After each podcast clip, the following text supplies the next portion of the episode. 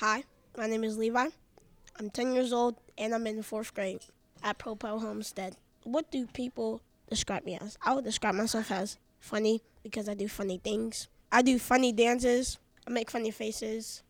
I'm a kind of person that would like help you with work or help you if you need help or something. What do I do in my free time? In my free time, I play with my little brother or get on games all day. Some things I need you guys to know is that I'm really good at math.